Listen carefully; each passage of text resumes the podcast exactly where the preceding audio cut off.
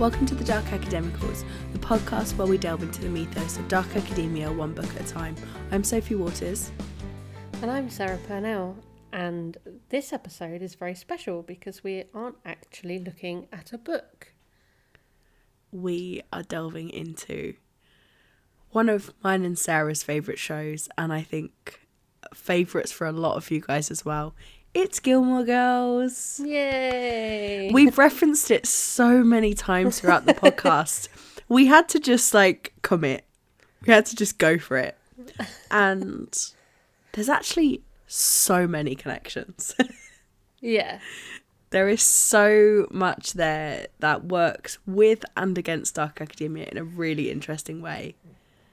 So we're basically just going to do our normal thing of going through the tropes of Dark Academia and looking at where Gilmore Girls falls. And we will obviously have a few other um, discussions and like points afterwards that we just want to chat about Yeah. because we love Gilmore Girls. so, before we get started, just some admin to get out of the way. If you are not signed up to our book club, um, the Dark Academicals Book Club, um, which is hosted on Substack, and it's the Dark Academicals Book Club.substack.com. We have just announced a really, really exciting program of new events that will begin in January for our subscribers, and we're really excited about these exclusive episodes that our subscribers are going to receive. And we really hope that you will consider coming to join us for those episodes. So, some of those will include uh, explorations on reading Gothic literature as a genre. Um, we are going to be talking about some authors more in depth, including the Brontes, which I'm very excited about. That's going to be a good fun episode. And we have some more like obscure uh, topics as well. So it's all available on our Substack. Um, so even if you're a free subscriber, you will be able to access the uh, curriculum and see what is going to be happening come January. it's all very exciting, and we're working really, really hard on this. So we appreciate any and all support for the curriculum. And also, just another quick note before we start we have actually just started uploading episodes to YouTube. No, not everyone kind of uses Spotify or Apple Podcasts or Castbox or any of those. So we're kind of branching out onto a new platform. And if you, you know, prefer to just have it going on the TV while you're doing something else so you can use your phone, um, we are slowly releasing an episode a week onto the onto YouTube until we catch up um, to where we are. So that we are just the Dark Academicals over there. If you want to come and subscribe over there and re-listen to the to the OG episodes of the Dark Academicals as we release them every Tuesday. Um, and then finally, I guess it's just to say that we will be talking about all aspects, all and every aspect of Gilmore Girls. There will be spoilers, so if for whatever reason you haven't watched it yet, or you haven't watched all of it and you think you might, spoiler alert, you have been warned. Definitely, because we've got opinions and thoughts, big thoughts. so let's get stuck in. So, our first trope of dark academia is always a higher education setting, often on campus and usually elite or exclu- exclusive in some way. And Gilmore Girls couldn't tick this harder. Yeah, I mean, again, it's it's not all the time, not unlike No, in a no, dark no. academia setting or dark academia novel where we would expect the majority of the action to take place on campus.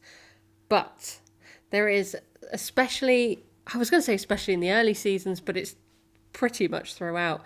Yeah. Rory's focus is on getting into one of those Ivy League colleges, and then she gets there. And then obviously the focus is on whether she wants to be there or not. But pretty much for the entire season, se- season series is about kind of obtaining that um, elite education. Yeah, and even from the you know the very first episode is her getting into Chilton, isn't it? Yeah. And that's like the first stepping stone to get to Yale or Harvard at the time. Yeah. It's gung ho Harvard, isn't it? For quite a long It is time. gung ho Harvard, yeah, because it's not until she goes to goes to visit Yale with Richard and Emily, is it, that she goes, Yeah. "Oh man, actually, this might be the one." and a lot of the a lot of the later seasons we do spend at Yale, Yeah. or she's kind of like passing through Yale, isn't she? Yes. When does she? Is it season four? She goes to Yale. Yeah, I think it's season four, yeah. Yeah. So seasons four and 5 Mm-hmm. a lot of it is set at Yale. Yeah, definitely. And even even like those schools themselves, you know, we look at uh, them being elite and exclusive, and there's all that when we first go to Chilton, and uh, the headmaster gives these like stupid, pretentious speeches about how you know only the lucky ones and only the hardworking ones and will go to Chilton and not everyone will make it. Like it's some like really intense, cutthroat life or death trial in not not school. and I it's mean- just the right vibe, isn't it? Yeah, I was gonna, yeah, I was to say if you've met Paris, Yeah, that's a fair point actually. um, shout out to Paris because Paris is hands down like probably my favorite character in Gilmore Girls. yeah, I think she has the strongest like character development arc across the series. Yeah, you really see her you kind of you get to know her slowly and i love the way that you start to understand why paris is the way she is and also kind of get to poke at her soft bits a little bit you know you know you see like how much of the paris attitude is a front yeah. and it's it's just how she's learned to survive I mean, she's utterly ridiculous, but oh absolutely fantastic. She is a wonderful character. I'm really glad I never had to deal with her myself. but I love watching her. And I, I Yeah. really like Rory and um, Paris's friendship. I think it has a really nice contrast with her with Rory's friendship with Lane. Yeah, It's a very different dynamic and I think that's a very important like balance for Rory, I think. yeah, yeah. Sorry, sidetrack onto Paris, but um, Uh, always time to talk about Paris. It's fine. but yeah, definitely a higher education setting. Absolutely. And same with secret societies. We've got a secret society at Chilton and we've got a secret society at Yale. I mean, the Puffs. I love the puffs. it's one of my favourite episodes. Yeah. Um it just makes me chuckle every time. I don't know why. It's like it's just a silly name. It is it a really stupid name, yeah. it's so it, basically Rory is kind of told by the headmaster that she has to participate. That you know, being academic isn't enough. That she has to be a part of Chilton life, and she can't read at lunch. So she just randomly picks a table full of girls and plonks herself down, and then Paris blows up at her like, "They're the puffs! Like, what are you doing?" and she's like, I just sat down at a table because I was told to. and she gets drawn into this uh, weird. Oh, what's the what's the word? Hazing? Yeah. Yeah, Yeah, yeah, it's hazing. Yeah. yeah. This weird hazing that she kind of pulls Paris along for, and Paris is all in. Obviously, Yeah. Because of course she is. obviously she wants to be there. Like, and Rory's just like, I don't care. I just want to go read my book. Thank you. Which is incredibly relatable. Yeah.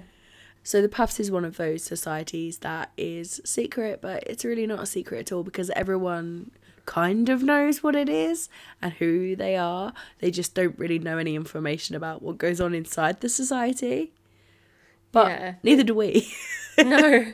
And it's more like the the mystery is more like more in like how do you get in and what happens when you're in there rather than them it's not like a, a Freemasons kind of gig. You know what I mean? Like Yeah. it's not uh, I don't know I don't know if I'm explaining that right, but There's lots of emphasis on how you get chosen Yeah.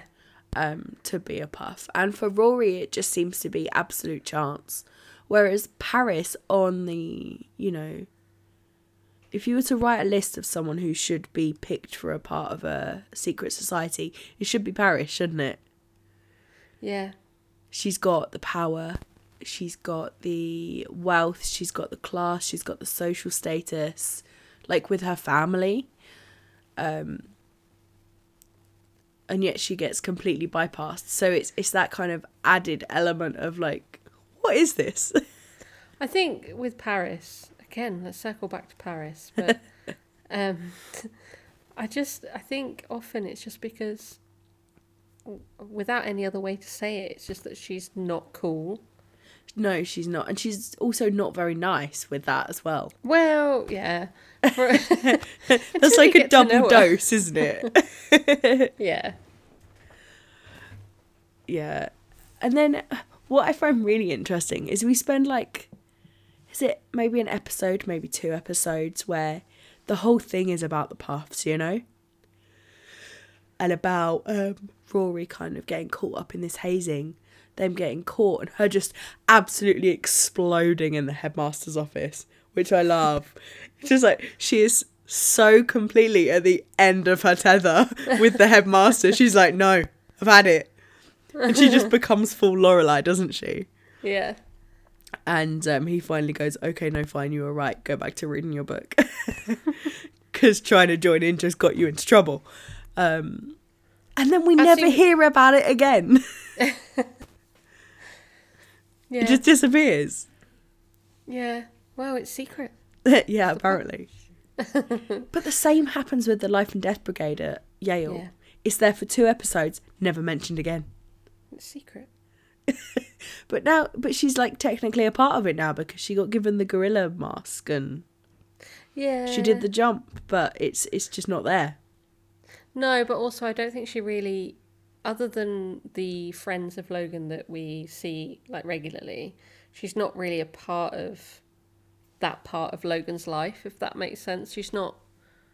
She doesn't go out with that lot of people that are at the Life and Death Brigade. It's just Logan plus a couple of others. Do you, Yeah, I get what me? you mean. Yeah, hmm. it's it's not her. It's not a world that she's reaching for to be a Yeah. part of, is it? It's something that she stumbles upon because of her connection with Logan, and that and like Logan gives her access to, which I think is really interesting because during that episode where um, Rory goes to the the meeting of the Life and Death Brigade um, and does the jump. Luke and Lorelai are going to the Gilmore Girls for dinner. To the Gilmore Girls are going to the Gilmores for dinner because Emily's like, well, if you've got a new boyfriend, we need to meet him. Mm-hmm. In the context of him being Lorelai's Lorelai's bo- boyfriend, and she is vile to him. So Yeah. many class jabs, so much derision, so much looking down on him, and then also Luke then gets pulled into playing golf with Richard, where he experiences the same there, but from a different angle from that Yeah. class. Whereas Rory falls right in to the Life and Death Brigade because of the people that she knows. Even though, thinking- go on, sorry. I was just gonna say I was thinking about this with Rory because um, I think when I was just like reading up on our notes and stuff on it, and I think it's more like when you think of dark academia, like in these elite exclusive mm-hmm. uh, institutions or social settings or whatever you want to call them, it's acceptable for someone, especially a woman, like mm-hmm. for a young woman, to be very kind of intelligent and very focused on studies and to be into the classics and that kind of thing, like in that mm-hmm. circle.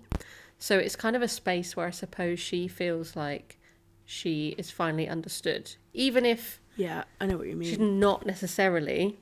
And she, do you know what I mean? Yeah, Whereas yeah. like Stars Hollow, even though everybody loves her, obviously, I think she probably feels a little bit Out of place. out of place. It's not her world, is it? No. I think that's true. And I think there's also there the connection with her upbringing as well, because I guess she, if Lorelai hadn't left when Rory was a baby, that's the world that Rory would have been brought up in. She would have been brought up in Logan's world Yeah. because obviously the Gilmores know the Huntzbergers, you know? Yeah. um, she would have been a part of that society from the beginning. It's not something that she would have had to dug deep on herself. So it's there's all there's already that that tether for her there. Like because of her grandparents, this world is a familiar world. I think as well though, on having the upbringing that she did have, gives her a obviously a better appreciation for both sides. Mhm. Um, but I think also it gives her an advantage in one sense that to I suppose to the people that she's around it makes her and this is going to sound awful but it makes her interesting because she's different. Yeah, yeah, definitely. because she has that different perspective. She's not just another like trust fund baby yeah, who kind of expects it all to be handed to them. Mm-hmm. She's not another logan. No, but she nearly was. but she nearly was and also that's how she fits in so easily. Yeah, so she's a Gilmore. You know, with the uh, kind of gravitas that Richard and Emily bring to that, yeah but also she's Lorelai's Rory. yeah who br- who was brought up at the inn with a single mum, a young mum, um, in a in an unconventional, in you know quotation marks, upbringing. She does, yeah. She just kind of slips between both worlds, and I think Yeah. that contrasts to how the Puffs are portrayed, because it's the same. It's the same type of people. It's just on a, in a different way, and she does not fit in with them, and she she can't make herself fit in with them, yeah which I think was a really interesting contrast. yeah And also, one one final point about the Life and Death Brigade. I rewatched this episode this week, uh, ahead of recording, and I had never noticed before how colonial that setup is. yeah like the the outfits, the the tents, the the kind of. It felt like people settling, like settlers, like colonial settlers, like Yeah. exploring the new world, or like it just yeah, I it gave me uh, an ick. It I gave me a big ick. It's, it's very much that thing we talk about often about traditional, um, traditional idea ideas and like, um, class like class systems being very rigid and like the only only way to kind of um per- I don't know perpetuate that but reinforce that is almost by play acting from a time when that was all very acceptable Yeah. play yeah. acting from a time and kind of glorifying this kind of colonial Mm-hmm. um, farce, I suppose, that they're kind of indulging in because it is utterly ridiculous. It's It very is. much like they. Re- I tell you what, it reminds me of is uh, the whole thing is is very reminiscent of the guy in Jumanji with the big gun. You yeah. know. yeah. Or yeah, or like the Wild Thornberrys. Like there's something Oh my very god, I love the Wild Thornberrys. But yeah, exactly. it's the outfits, isn't it? yeah, Yeah, absolutely. It, it also kind of made me think of Indiana Jones as well. yeah, You know, when when they go to like the archaeolog- archaeological sites, yeah. it was that kind of vibe. Very much that. yeah, because I apparently have lots to say on um, secret societies, two, they're not technically secret societies, but they feel like secret societies in a way, is the relationship between Rory and Lorelai. oh, absolutely. they they essentially have their own language. They have shortcuts. They have obviously they have in jokes and secrets but they're they're an impenetrable bubble impenetrable bubble. Yeah, and that's something that's really threatening to some people. It is, and to it, it's almost like you have to be invited into that secret society to even have a chance of being in their lives long term, really. Yeah, and see, even then, you're not in. no, Like, you're just, you're just, You just get to allowed watch. to, you're allowed to witness it. Yeah, I think you really see that when um, Rory starts dating Dean, and Dean Yeah. starts going over to their house for like movie nights, and he's just Yeah. absolutely baffled by them. I mean, that's probably a comment on Dean, and we'll come on to him later. But um, yeah, I thought that was a really interesting way to show like how tight knit their little world is, and and Yeah. that kind of microcosm also exists in the microcosm of Stars Hollow yes, because Star- Stars Hollow is also one of those places that if you're not a part of it, you're not going to understand it. no, like their like their uh, town meetings. Yeah. They're just- weird little festivals like the art Yeah. festival. I love that one. Yeah, and just how is there enough children to keep going to the dance classes and like Absolutely wild. yeah. I mean, it's the kind of dream community in one sense, Yeah. isn't it? But also, I reckon if you were the wrong type of person, or if you did something that someone deemed wrong or unacceptable or questionable, it could ruin your life if Yeah. you did that while Oh yeah, you'd have to move. Yeah, definitely. Um, so are you ready to move on to old Gothic architecture? I am. I am. Because it definitely has it in spades. Oh yeah, I mean Chilton, hello. Yale, hello. But also Emily and Richard's house, Yeah. which we don't really see much of from the outside, but everything from the inside is that it could be well, it's like an old manor house, isn't it? Yeah, I mean, put a different uh, colour filter over it and it would very Yeah. easily be quite creepy. Oh, Like the, absolutely. the giant doll's house in Lorelai's room. yeah, Like terrifying. definitely.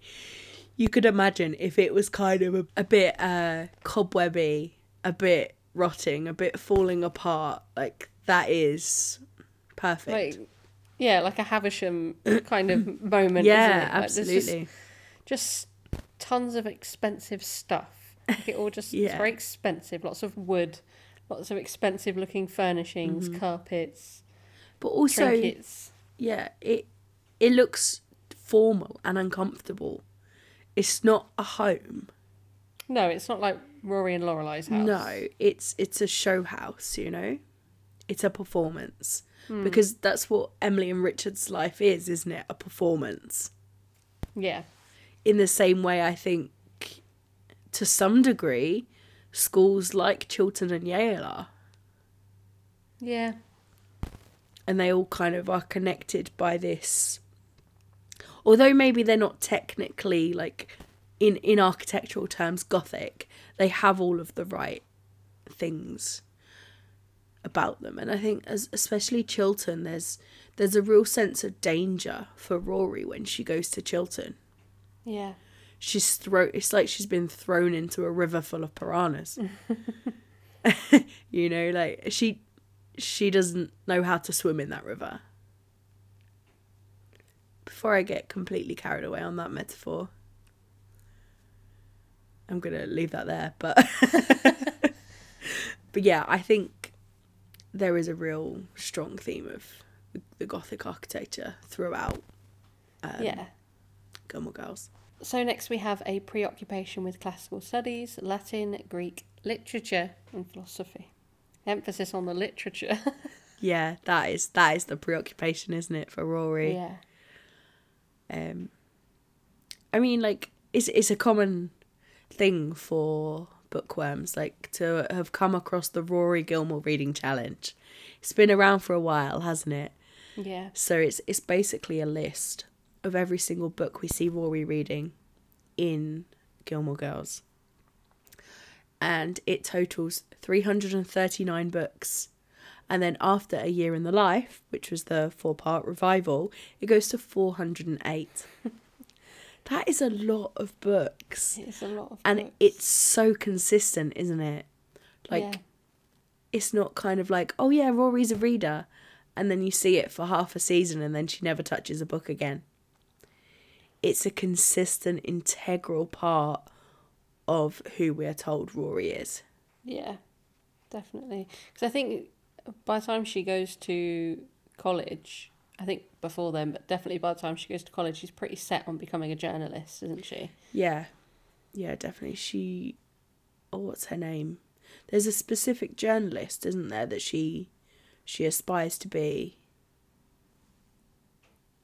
I can't remember yes, her name. I can't remember her No, I name. can't remember her name. But yeah, literature kind of through that kind of become it's also her way of further achieving that goal, I guess. Other, of course, other than just really enjoying reading Yeah, and learning. it it kind of t- ticks both boxes for her, doesn't it? Yeah, and it helps kind of carry on that thread of a- academia and the Yeah. kind of reinforcing the academic rigor of Chilton and Yale, you know. yeah, It it I kind mean- of um, immediately tells you that she's in the right place. yeah, definitely. And it's not like she reads very. Um, they're they're quite complicated texts. They're not usually. Yeah. She she won't you won't find her with a Mills and Boon. No. I mean, there'd be nothing wrong with that. No. if if she just wanted to read Mills and Boon every every series, you still couldn't not call her a reader. But it's always very cerebral Mm-hmm. books. They're quite uh, the books themselves have a prestige and a Yeah. kind of elite uh, reputation. Absolutely. And I think that's a really interesting contrast to the way that Rory and Lorelai communicate and kind of constantly reference film and music and pop culture, which is often seen as like lower, isn't it? Like Yeah. a lesser art. But that still has the same effect as in, you know, Secret History or, you know, when we're focusing on that elevated literature in the way that it makes people on the outside of those wor- those worlds and that knowledge alienated if you don't understand the language of those references. Yeah. I mean, sometimes like Rory and Lorelai's exchanges just whoosh, straight over my head. It's because I they talk know. so fast. I still don't know who Paul Anka is. Oh, I've got no clue. I think a lot of it is American, isn't it? Like that's. Yeah. I think we're bound to lose some context there. Yeah. Um, and I mean, when they were recording this, I was still firmly a kid. So for current stuff, like at the time of recording, because it was early 2000s, wasn't it? Yeah. So yeah, I think there's ba- stuff bound to go to go over the over the head. Yeah. But there's also sometimes I I will hear things or references or questions now, and I'll be like, I only know that because of Gilmore Girls. Yeah. like, I'm, I'm sure Lorelai like waxed lyrical about that for five minutes at one point. and that makes you part of the club, doesn't it? Yeah, And it, does. It, pulls you in. It pulls you into to this world of Lorelai and Rory. I think uh, as well, like even though I think I think Lorelai does she does read, but obviously not on the same kind of extent as Rory. But Yeah. there's that she's very firmly that juxtaposition, isn't she? Because Lorelai is very much pop culture, film, TV, Mm-hmm. celebrity kind of references. Um, Yeah. That's not to say they don't understand. They obviously understand each other's references generally. Oh but yeah. I think it's that distinction between again the the social status, I guess, because Lorelai very much the have been outcast from the from the, the ex- exclusivity of that uh, education. Yeah. Um, you know, making the decision to be a single mother on her own without any help.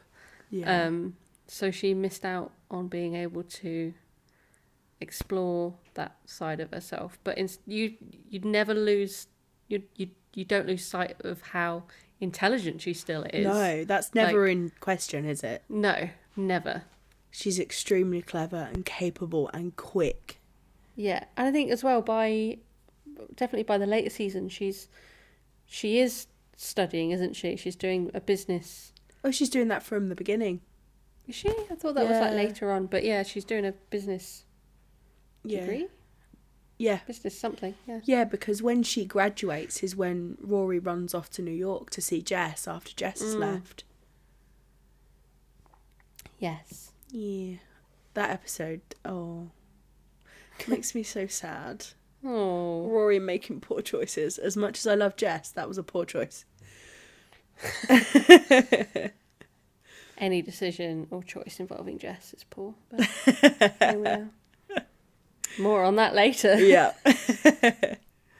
so next up we have old money, which will collide with new money or no money, and this is one of the Oh my biggest, gosh. the biggest clashes and topics in the whole of Gilmore Girls. Money. Money. So as we've said, uh, probably quite a few times by now, uh, Lorelai comes from wealth. She comes from high society, and she chooses to leave it all behind. But she only, but she still has the access. She still has the privilege and the uh, use of that, even though she's left it behind. Because so the second that Lorelai needs money to pay for Rory's exclusive, very expensive education, she goes and asks her parents. And they it's not money that they need and in fact to them it's it's not a hardship, it's a use, it's a an opportunity for bribery. Yeah. um you know, it's it's a loan, but they don't want it to be a loan because they just want their daughter back in their life. And they and use it granddaughter. and their granddaughter, yeah, and they Yeah. use it for that. So it's it's a very complicated topic throughout, yeah. I think. Yeah. I mean, obviously, like throughout the se- series, we see this kind of uh, journey of their relationship and how I think, I suppose, by the end, it has sort of repaired. It's definitely in a very different space than it was in season one. Oh, definitely, yeah. Um, but it's just, it always just makes me kind of sad that they kind of have to, they feel like they have to do that to be able to maintain that relationship. They have to kind of bribe Lorelai to kind of come to family dinner every, is it every Friday? Or every other yeah, Friday? or- every Friday, um, yeah. rather than just making amends, it's like rather than just saying sorry, Yeah. which needs to come from both sides, but mostly from Emily and Richard. But Yeah. Because they're completely immovable, aren't they? They Yeah. can't understand that maybe what they have and what they tried to enforce on Lorelai wasn't right, wasn't what she wanted, wasn't what she needed. And instead they're like, But look at everything we gave you. yeah, But it, it it's not a gift, it's not a it's not a positive thing if if that's not right for that person, if that's not what that person wants and needs. No, and it's- essentially they were they were trapping her. Because Yeah, weren't they going to make her marry Christopher? Yeah, they were. Yeah. And that's not something that Christopher or um, Lorelai wanted. No, I think that's a really interesting point bringing up um, Christopher because Lorelai's relationship with Christopher. I think even you know so far down the line, she conflates it with falling into the life that her parents wanted for her yeah, if she were to be with Christopher. Because obviously, a couple of times throughout the early seasons, that becomes a possibility again. Hmm. And every time she, even though she's she could feels that she could so easily fall into that, there's something holding her back every time. I mean, partly because Christopher's an idiot, but Uh yeah. Apart from that, that doesn't help. No. but it's that it's that thing of it's almost like you know when you're reading I'm probably going to go way off on a tangent now, but you know when you're reading like uh almost like classics, I guess, where Yeah. it makes me think of here we go. um can't remember her name right now, but the cousin of Elizabeth Bennet, who marries. She's Oh, 27 Charlotte Lu- years old Charlotte Lucas. and she's a burden to her parents.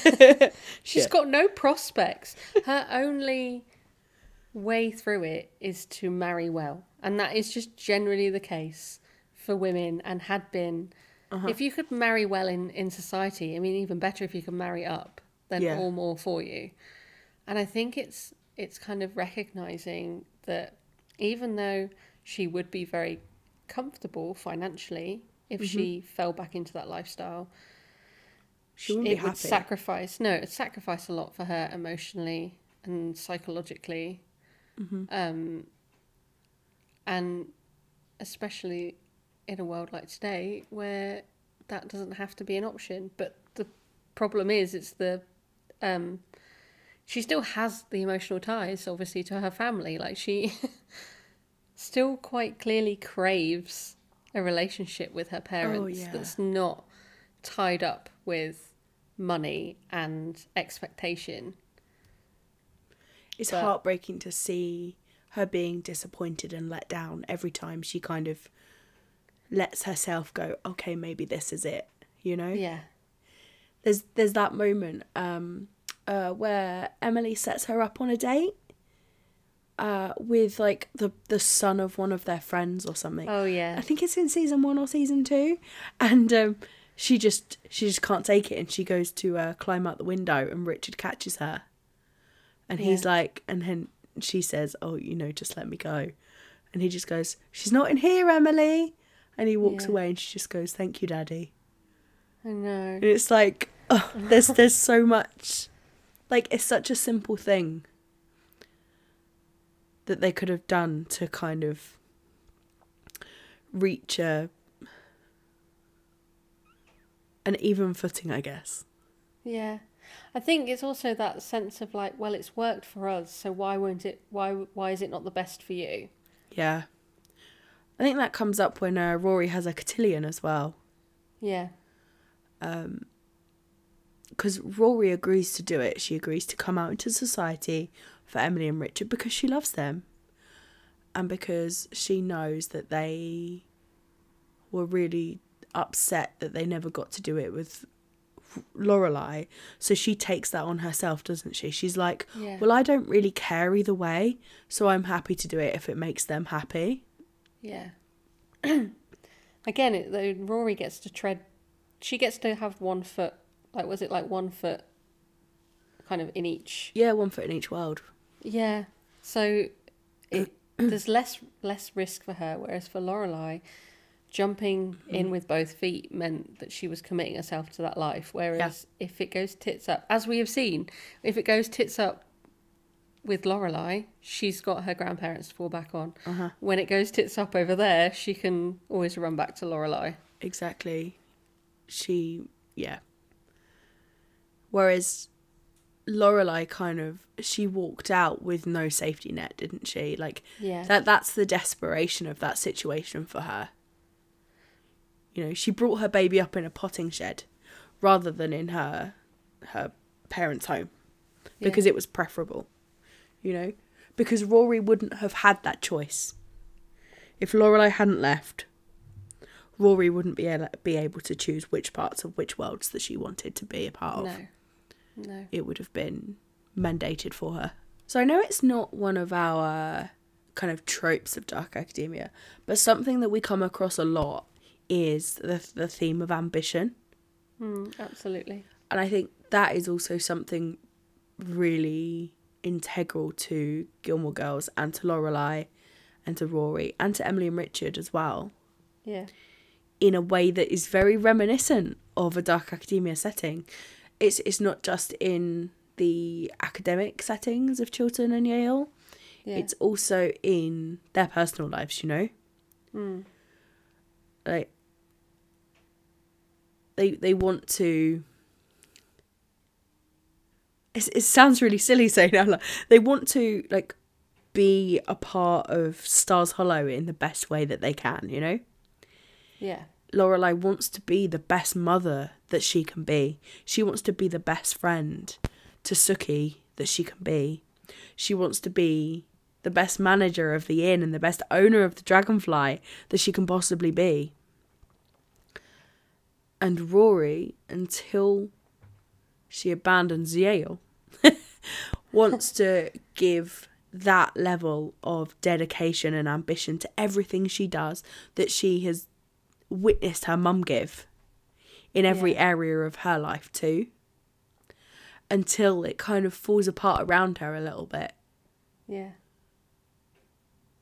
and although I, I actually really don't like that season where she's um, I hate it. it's I really dislike it. It feels like the antithesis to Gilmore Girls, doesn't it?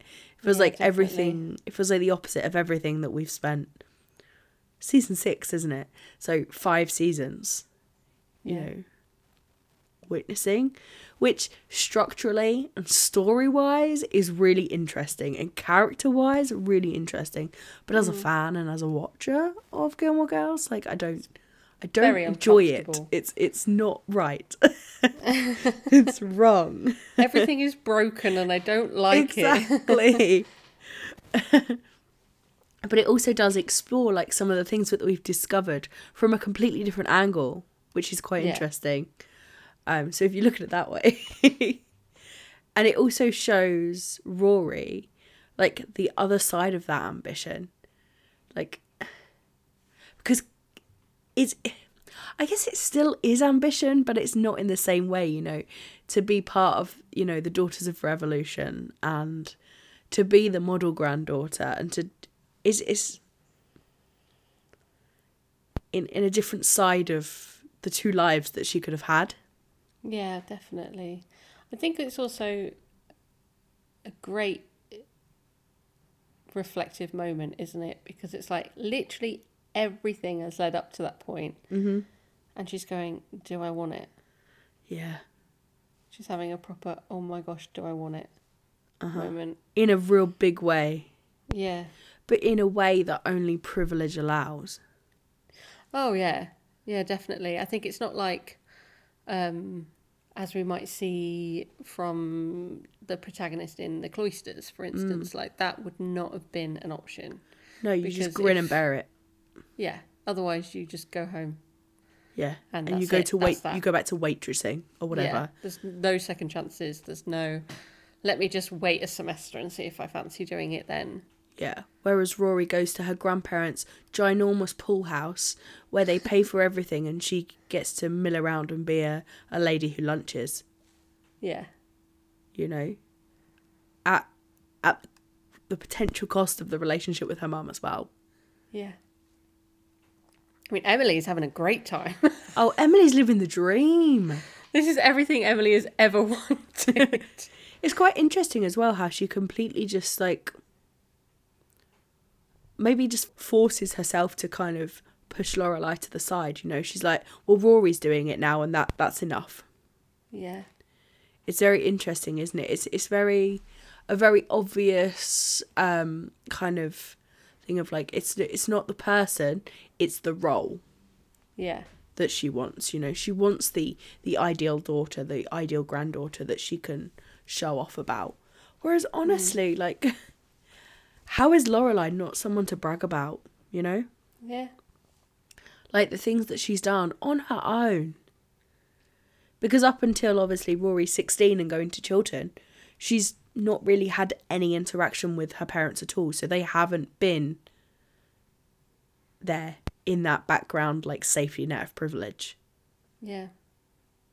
Although I guess they are because if she was in really dire trouble, she would have them as an option. But and she just hasn't got to that point yet, I guess. But Yeah. but from the life that Lorelai has lived that we have seen and heard about. So, do you want to talk about the weather? Go on then. It's I your favourite after all. I mean, the weather is very important in Gilmore Girls. Mhm. I would say. Yeah. I think the whole series is very autumn coded. Yeah, I think even in just like popular culture, like autumn is the time to rewatch Gilmore Girls. It is definitely is. and is. I did begin that in autumn.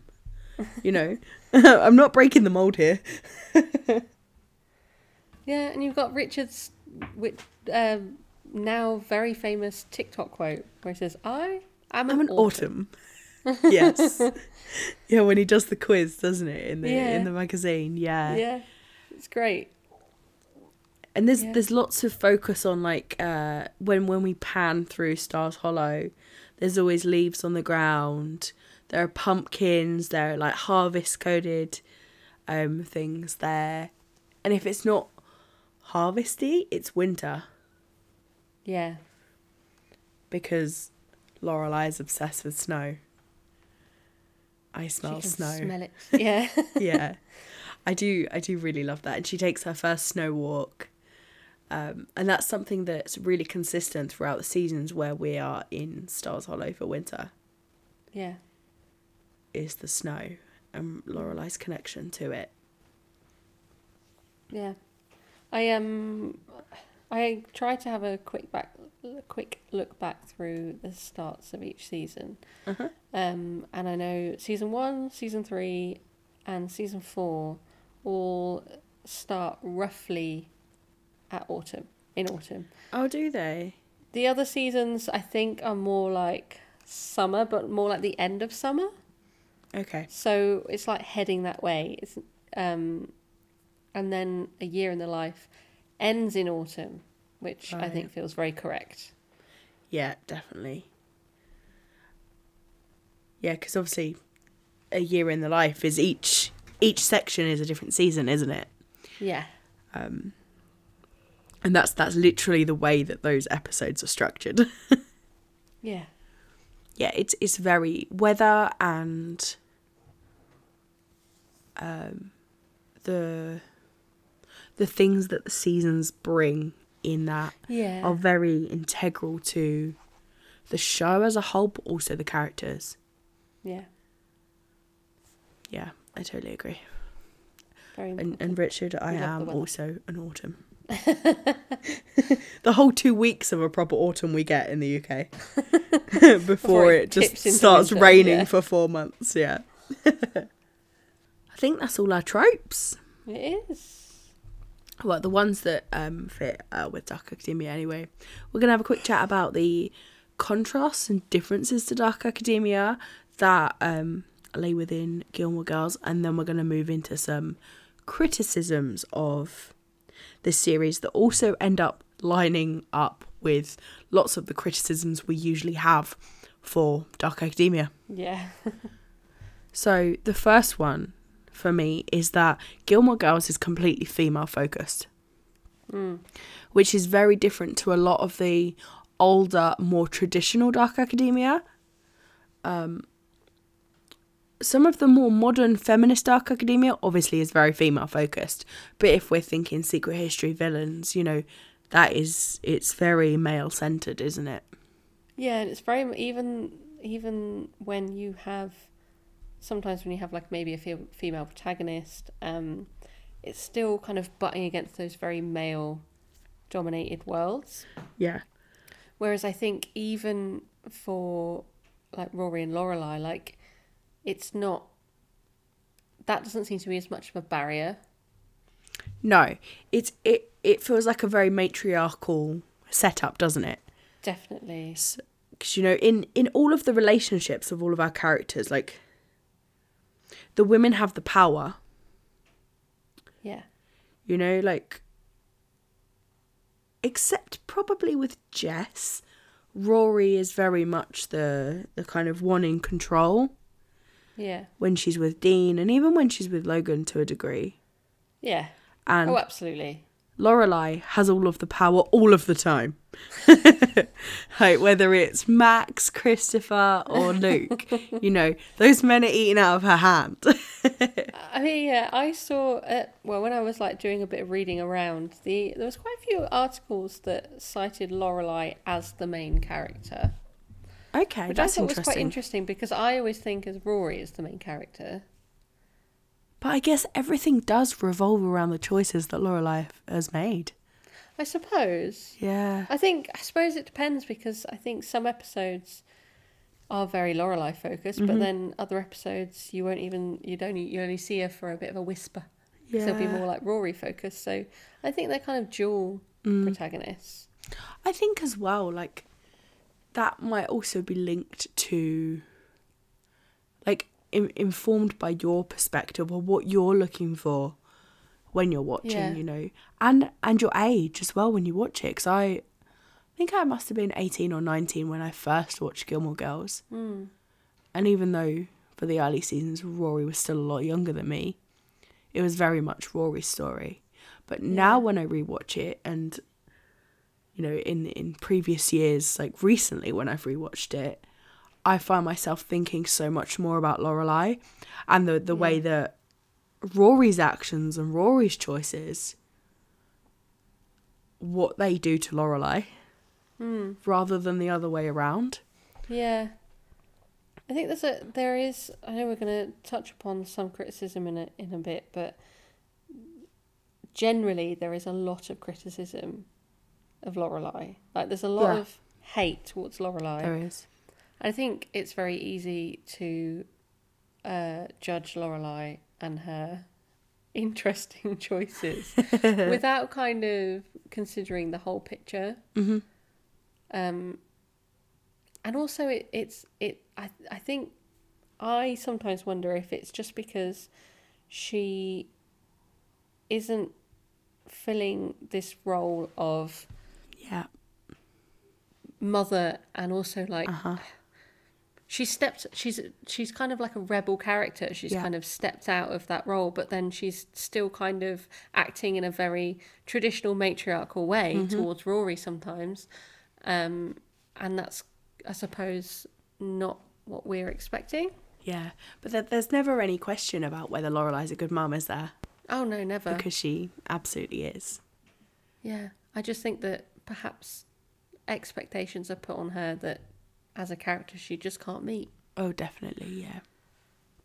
Whereas Rory is perfect Rory, who everybody loves. Even when actually she does some really shitty things. she does And she treats people really, really badly. dean Yeah.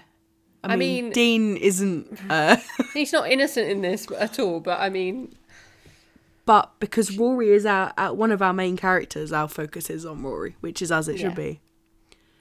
But, and she kind of gets away with it, you know. There's no, well, there's minimal criticism of Rory's actions. yeah, and the consequences of what Rory does. Because I guess she's been brought up in this bubble of perfect, lovely, good girl Rory.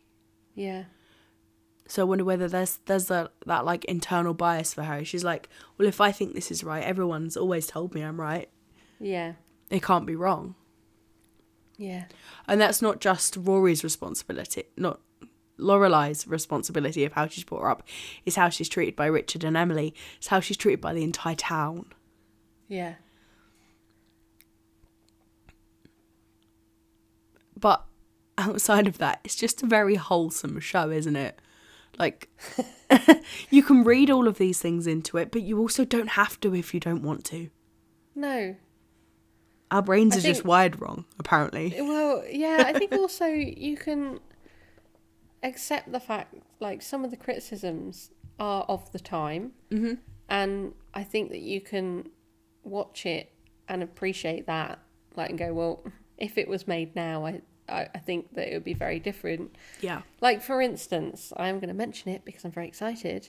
Um, there's a new, uh, I suppose, remake of Mean Girls coming out in January, and it's very clear from the trailer that it is kind of evolving Yeah. from the original Mean Girls because that has a lot of issues when Oh, you yeah. watch it Yeah, as yeah. a as a as a viewer now.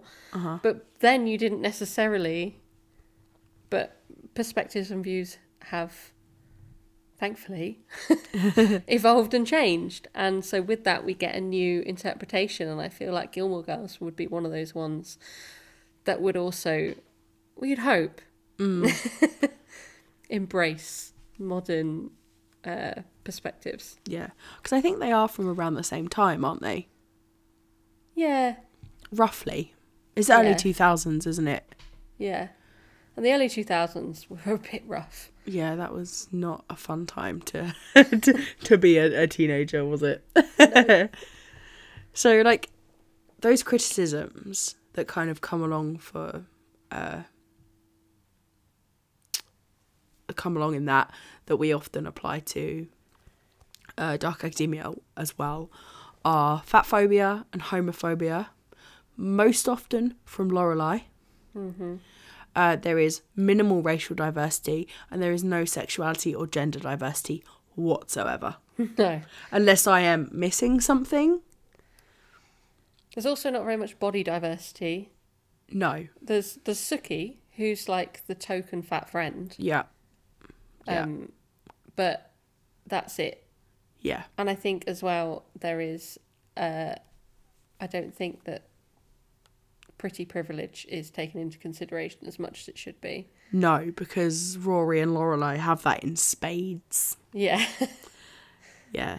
Like, there's no way that Lorelai would get away with half of the stuff that she does if she was not pretty.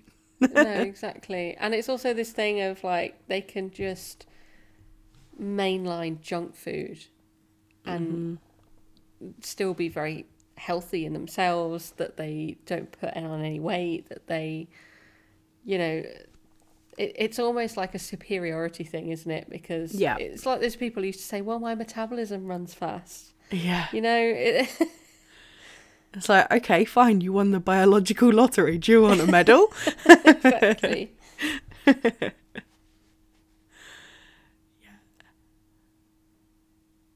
Yeah, but that, uh, and I think as as you it gets kind of further on from you know when it came out, the more I watch it, the more I notice it because I'm so much more aware of those things, I guess. Yeah. And I guess we are looking for it now in a way. Yeah, I think as well because it's become less of a. It used to be just uh, The just norm. the accept the accepted norm, yeah. Whereas now we kind of go, that's not okay, and then Mm-hmm. we can kind of see it. Whereas before it was just an accepted part of the narrative of society. Yeah, I guess, was exactly. to perpetuate these ideals. Mm-hmm. And I, I even noticed it in the year in the life as well, which is obviously so many years later. Again from Lorelai. I can't remember the exact scene because I haven't got there in my rewatch yet. but it's um when they're laying around the pool. Lorelai makes a few comments, and I remember when I first watched it. Me and my sister stayed up so very late, and we watched all four in one go. And it was like that scene i can't remember what was said i can't remember the situation. I just remember them sitting around a pool and lorelai said something. And that was the first time i went oh maybe i want to go to bed now. Hmm. You know because it was like it's moved on. You know we've had so many years and we're in a position now where lorelai should have known better Yeah. but i also want to talk about lane We have to talk about Lane. because they did Lane so dirty. Yeah. Like thinking about Lane makes me angry. Mm-hmm. it's it's just such a classic case of a woman being punished for rebelling and going against her parents by being landed with kids, a lackluster relationship, and a life of struggling and wanting and reaching Yeah. which is such a weird take considering Lorelai's trajectory. Yeah. And I just don't understand why Lane got that deal. Why why wasn't she a rock star? Like Yeah. Or at least something like she found she somehow found a way to satisfy what she was craving Mm-hmm. without becoming trapped in mediocrity, which is Yeah. the worst thing that could happen to Lane. Like again, Uh-huh. I think as well there is there is some uh shaming and very judgmental attitudes towards women who strive towards being housewives as well. Like Mm-hmm. Yeah, on the definitely. other on the flip side, it's like um that is not a choice that you should want to take. I mean, absolutely it is if that's what you want to do. but it should be a But- choice. Exactly, it should be a choice. And for Lane, the choice was taken away from her. Mm-hmm. She, I mean, Lane is a young woman that literally has no choice throughout the whole series. Like, none. Like literally the only none. choice, the only choice she has is to go from one bad situation to another. Yeah.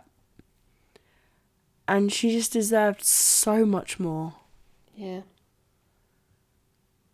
And uh, yeah, it just felt like such a weird move. I didn't understand why that is the choice made for her because it wasn't right and it felt like a trap.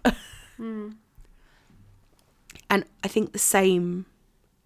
I know, like, there's that element of like it being cyclical and mother like daughter, but the Rory's pregnancy announcement at the end of a year in a life, I don't think I've ever been more angry in my life. because it's it's my least favorite trope ever. Yeah. Surprise pregnancy is my least favorite trope ever. I hate it. And it was just thrown in there and I get that it's it's that cyclical thing. It's that, you know, what Lorelai project protected her from, but it was inevitable because they're the same. And I hate it. Yeah. I just hate it. Yeah. I think it again it's another case of uh, a woman being punished Mm-hmm. for wanting something that was outside of the norm. Yeah. And what's even worse is woman wrote this series. like, it is spearheaded by a woman. Yeah. Like,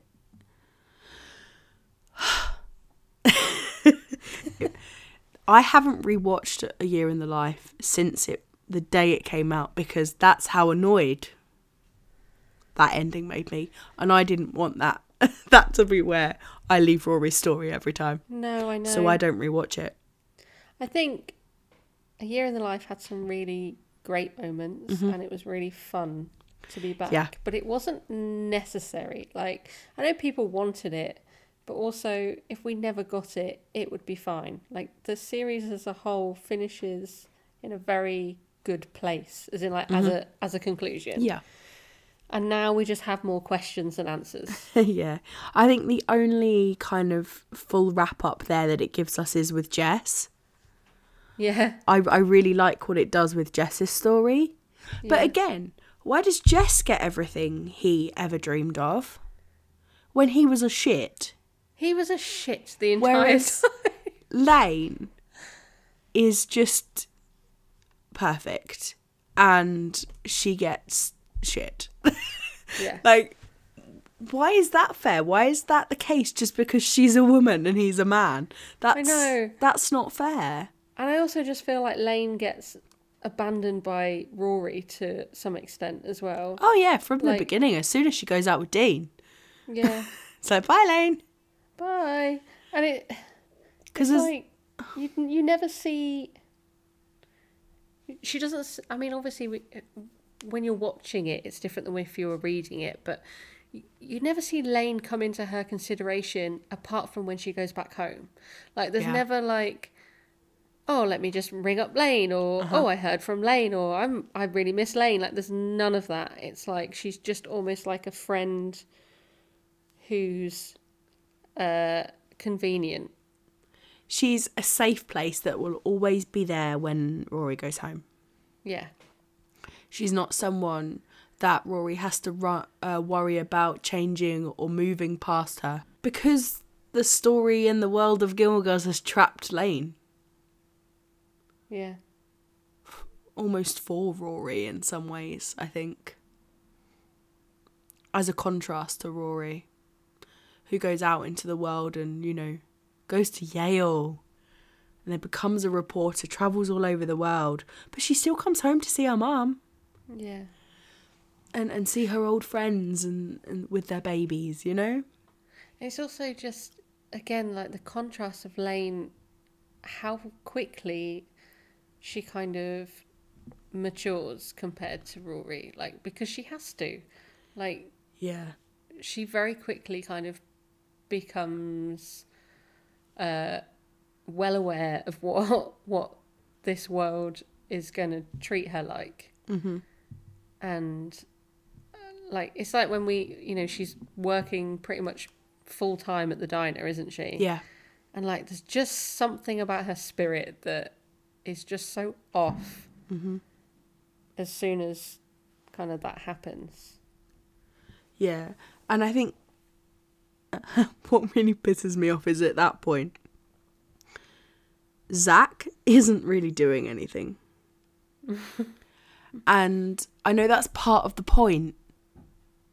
Because I guess it's that it's that thing, isn't it? Like I think it's a class commentary again. Yeah. And I am probably guilty of buying into that because of the way I just reacted to Zach, you know? Hmm. Like, Luke would typically be classed as someone of a lower class, but literally, he owns his own flats, he owns his own property, he runs a business, he is perfectly self sufficient, he is clever, he is, you know, motivated, he's ambitious within his own, like, wants, you know? Yeah. um Jess, even though he's a shit and he comes from a horrible background, he's still very ambitious and striving for something bigger and more. Logan is a Huntzberger, you know. That's all you need to know about Logan. Um, you know, Dean. Dean gives me middle class vibes. Yeah. Dean's just a small town boy with small town dreams, you know? He- Yeah, but that's all he wants, and that's fine. Yeah. you know Yeah. um whereas lane doesn't seem to get a choice for what type of life she wants the first boy that she ever has a relationship with properly because can you even really call her relationship with henry a relationship i don't know No. I don't know. she is then trapped in that relationship that if if rory had been in that relationship it would have been a rebellion relationship Yeah. And I feel like I've lost my point here and lost my thread, but I just have strong feelings about Lane. I I'm sorry. Yeah, I know, and sometimes I think that there was no never going to be a way out for her, and I just almost feel like she would have had more freedom. I'm not saying she would have been any happier, but I said she would have had more freedom if she'd have married one of the boys that would have been acceptable, but you know, to her mother. Oh, Like- a, ni- a nice Korean doctor. a nice Korean doctor. I don't like I said, I don't think she wouldn't necessarily been any happier, but I think she would have had more freedom. She would have done. She would have had more agency. I think she would have had. She, life would have been more accessible to her. Yeah. I think it probably would have been one of those situations where you know she is technically married to this person and they share a home, but they live their different lives. Yeah. And Again, that's not that's what ideal she's no. situation, but But that's what she's been used to doing with her mum, isn't it? Like mm. she she is the the good Korean daughter at home. But mm. then once she leaves the house, she's Lane. yeah. So I don't know. I just don't think there was a there was a ever going to be a way out for Lane, Why? and it makes me sad. Oh, gutting. So I have one final thing I would like to to talk about, and I would like to ask you a question. Okay.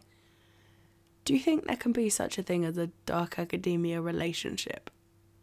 Because I, I feel like there might be, especially in Rory's relationships. I think so. Yes. As in like a relationship, or do you think the love interest, like a dark academia love interest, or are we kind of talking about the same thing? I think we're talking about the same thing. so we obviously the you know the great Gilmore Girls debate is Dean, Jess, or Logan. You know, and I think each um each boy kind of represents a different element of um dark academia in some way and the and the characters that we encounter in dark academia So Dean is, you know, he's the safe option. He's the he's the protagonist that's living an ordinary life, kind of stumbles across something weird and walks the hell away. Yeah. You know, he doesn't strive for more. He doesn't um he doesn't look for anything else. And while he's like generally happy in that, he still feels very trapped and stifled. So the way that he rebels is a very mundane rebellion, you know? He sleeps with Rory when Yeah. he's married. Is a very mundane, unexciting. Yeah, it's very safe because he knows her. It's not like a. It's Yeah. not like he went out and had a fling with some a complete stranger. Yeah, exactly. Yeah. And then you've got then you've got Jess, who is artistic, troubled, dark, comes from a lower socioeconomic background, he has an unstable family life, he's extremely, extremely clever.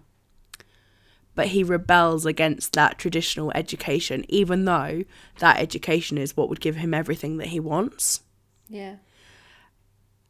And Rory, by being with Jess, is rebelling. While Jess is reaching for what Rory has, even though he's kind of. He gets in his own way and refuses to kind of embrace that opportunity because he feels like he doesn't deserve that world. He he can't belong to that world because there's something wrong with him, you know. That world isn't right because it's rejected him before. Yeah. And then you've got Logan, who's the classic dark academia guy. He's in a secret society. He's rich AF. He's troubled. He's rebellious, but he's rebellious against his privilege. And he feels as trapped and restricted by his upbringing as Lorelai did, but he doesn't have the bravery or that kind of triggering event to escape it. Because he likes the money too much, doesn't he? Exactly. And the the privilege that that brings him like. Yeah, No, exactly. we were talking about the the life and death brigade. When he's talking to Rory about it and telling Rory that he can't, she can't use any names, she can't kind of describe anyone very clearly because this secret society is kind of shielding people from crimes that they would be in trouble for, you know? yeah. and this this world is is the world that as we've said before rory kind of wants to be a part of and she could have been a part of. But it's also something that rory is rebelling against because of the way that she has been brought up by lorelai. Hmm. did did that make any sense? That was a lot of No, words. It, does. i was i was i can't remember what episode i was watching and i just had an epiphany and had to get all the words out. I think it's almost like, like you said, in a, it, it's almost like the evolution of the dark academia um, relationship. mm-hmm. Because Dean is the one that, if they have had a relationship previous to like attending these exclusive institutions, yeah that it ultimately falls apart or has already fallen apart before they even get there. I think even in um the Secret History, doesn't he have a girlfriend back home? Uh, like, does he? well Or richard he? i think he did Yeah. yeah Yeah. Um, but it's just that classic like going Different to world. university and it's suddenly a different world and Yeah. yeah, it doesn't fit anymore. Um, Jess, Jess. I mean, I will say, I am of the opinion that the only two options that you are allowed to choose is Jess and Logan, and if you choose Dean, Yeah. it's a red flag. I am of the same opinion. I don't agree with you if you choose Jess, Sophie. And I don't Uh, agree with you for choosing Logan, Sarah. Look, we don't need to get into this argument now. We've had it before. Yeah. I think both Jess, what both Jess and Logan do is challenge Rory, and I think that's what she needs and what she craves. Whereas Yep. Dean, bless him, He's a safe couldn't option. even. Yeah, he he doesn't. He can't keep up with her. No, exactly. Um, and he's great for someone, but not Rory. Yeah. Um, whereas Jess definitely challenges her and like I think obviously he's pivotal in the sense that he gives her her first kind of like I want to say flirtation with danger. That's not But also, yes. yeah, because it's kind of what she does again with Logan. Yeah. Um, but I have watched and rewatched that first episode where uh, she first properly meets Logan because the banter that they have in that Yeah. corridor in the space It's of about two minutes is fantastic. Yeah. And then where he walks off, it just says Master and Commander, and she's like, "What, like the movie?" And he's like, "No, that's what I want you to call me." I know. It is fantastic. I mean, and realistically, if we had to choose anyone, it would be herself. Like, Yeah, none of them are good enough for her. Like, However, I also appreciate that part of Rory's character is to be a bit of a hopeless romantic. yeah. you know, she Yeah. loves love. She loves mm-hmm. the idea of a romance, and the who we curse of a reader. That? Isn't it? Yeah, I think both of them they open up a new world for her when she needs Yeah. it. They open up a new element of herself and allow her to question her life and question her choices in a way that she hasn't really before. And they're both pivotal in Yeah. that. And they're also both detrimental in that in Yeah. as well, you know? yeah.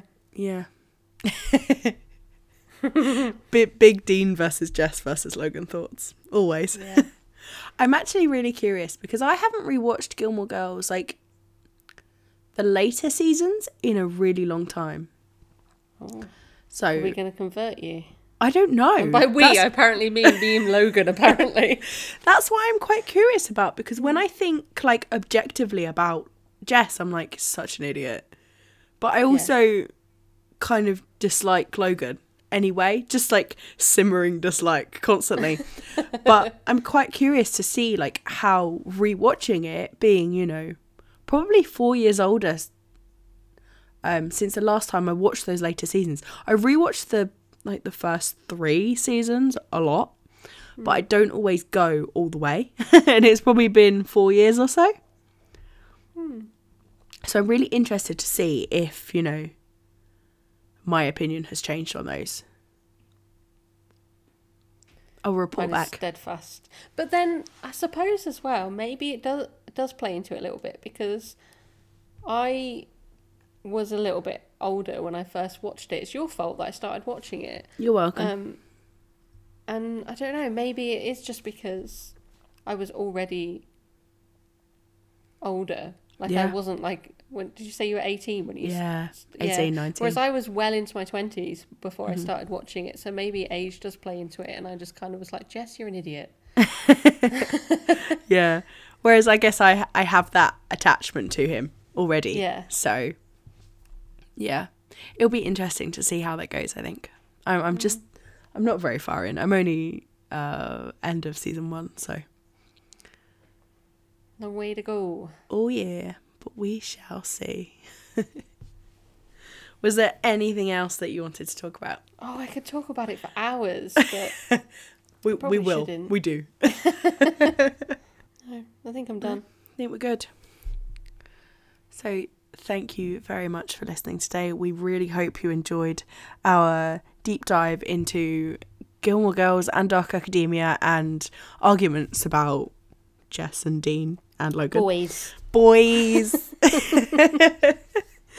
we would, as always, we want your thoughts, opinions, feelings, especially about the latter topic. Um, um, yeah. Even if you disagree with us, we want to know why. Thank you so much for listening. We really appreciate your support. Bye. Bye.